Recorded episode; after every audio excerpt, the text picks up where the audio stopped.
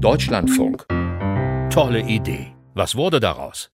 Weil Spargel so unheimlich lecker ist, verspeisen die Deutschen über 120 Tonnen davon pro Jahr. Doch die Ernte der weißen oder grünen Stangen ist ein Knochenjob, den außer Saisonarbeitern aus dem Ausland kaum einer machen will. Vor rund zehn Jahren entwickelte ein Tüftler deshalb eine Maschine, die Spargel vollautomatisch erntet.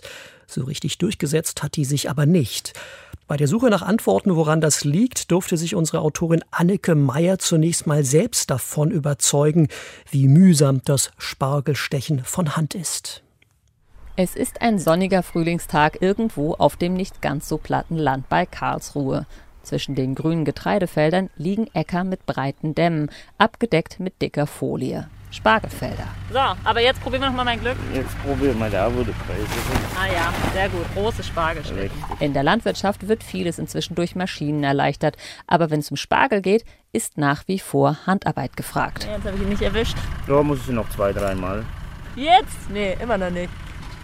Eine wirklich routinierte Erntehelferin schafft bis zu 20 Kilo Spargel pro Stunde. Rückenschmerzen gibt es zum Mindestlohn als Dreingabe dazu. Kein Wunder, dass immer weniger Menschen bereit sind, diesen Knochenjob zu machen. Erntehelfermangel ist für viele Landwirte immer wieder ein Problem. Das Thema kam halt so wirklich an, an einem Stammtisch mal, wo wir mit äh, Freunden, die ja so auch ja, Spargelanbau betrieben haben, gesprochen haben und gesagt, Mensch, kannst du das nicht automatisieren? Christian Bornstein ist Maschinenbauingenieur und Geschäftsführer der Firma AI Solutions. 2009, ein paar Jahre nach dem Stammtischgespräch, brachte die Firma eine Maschine auf den Markt, die mit dem Bücken beim Spargelernten Schluss macht.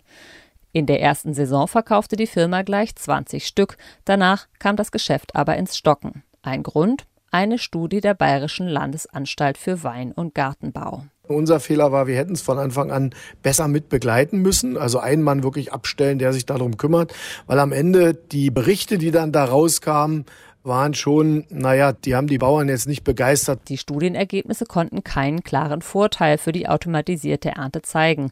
Seitdem haben Christian Bornstein und seine Kollegen die Maschine verbessert, vor allem aber die Einweisung der Benutzer. Denn viele der nicht so guten Ergebnisse führt der Maschinenbauer auf Bedienfehler zurück. Einfach nur über den Acker fahren? So leicht geht das nicht. Norbert Zimmermann, Landwirt in Büchenau bei Bruchsal, sitzt hinterm Steuer seines Traktors und blickt immer abwechselnd über die Schulter auf den angehängten Spargelvollernter und auf ein kleines Display neben dem Lenkrad. Der Hänger hat ein Förderband, rechts und links davon Platz für je zwei Erntehelfer. Auf dem Display sieht man in das Herz der Maschine. Zwei runde Messer, groß wie Gullideckel, die sich unterhalb des Förderbandes durch den Acker fräsen. Anders als bei der Ernte von Hand sticht die Maschine die weißen Stangen nicht aus den Erdwellen heraus, sie mäht sie regelrecht ab, samt der Erde, in der sie stecken. Ah, die Maschine die schneidet den Spargel über der Wurzel ab, komplett.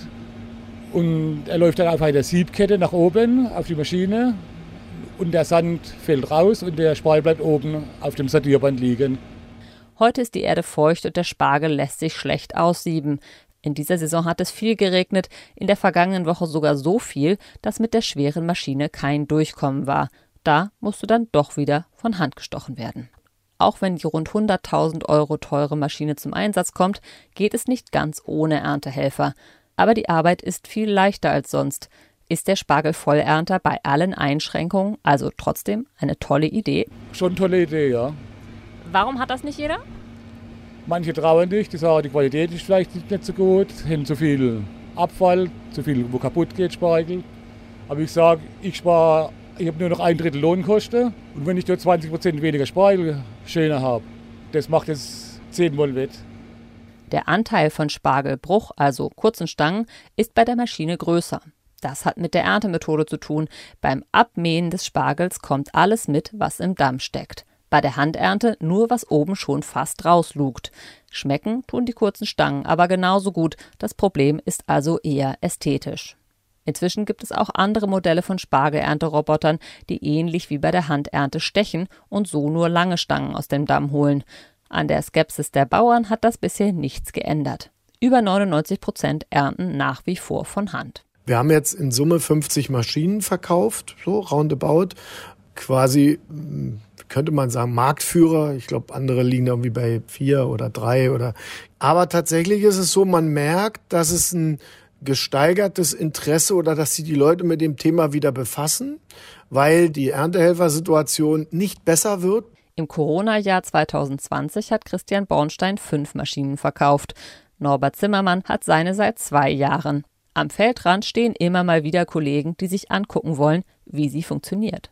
Bis 24. Juni fährt sein Spargelvollernter noch. Jetzt, wo das Wetter trockener und wärmer geworden ist, glaubt er nicht, dass seine Leute diese Saison noch einmal mit der Hand ran müssen. Anneke Meyer mit einer Reportage über den schwierigen Markteinstieg einer tollen Idee namens Spargelvollernter.